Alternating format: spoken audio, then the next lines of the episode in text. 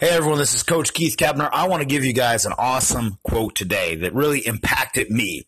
And that is, only put off until tomorrow what you are willing to die having left undone.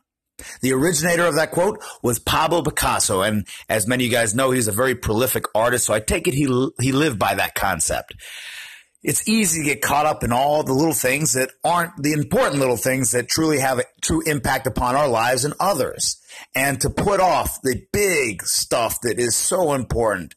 And it's, you know, eventually we're going to run out of days. Eventually tomorrow won't come for all of us. So therefore we do need to live every day like there is no tomorrow and not put off maybe telling that one person that you love them or doing that important thing for someone else or that important thing for yourself that you've been putting off.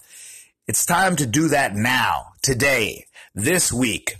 A great way to look at it is a concept called the one month test. And that is if you were to leave town for a whole month, what on your to-do list needs to get done in order for you to leave?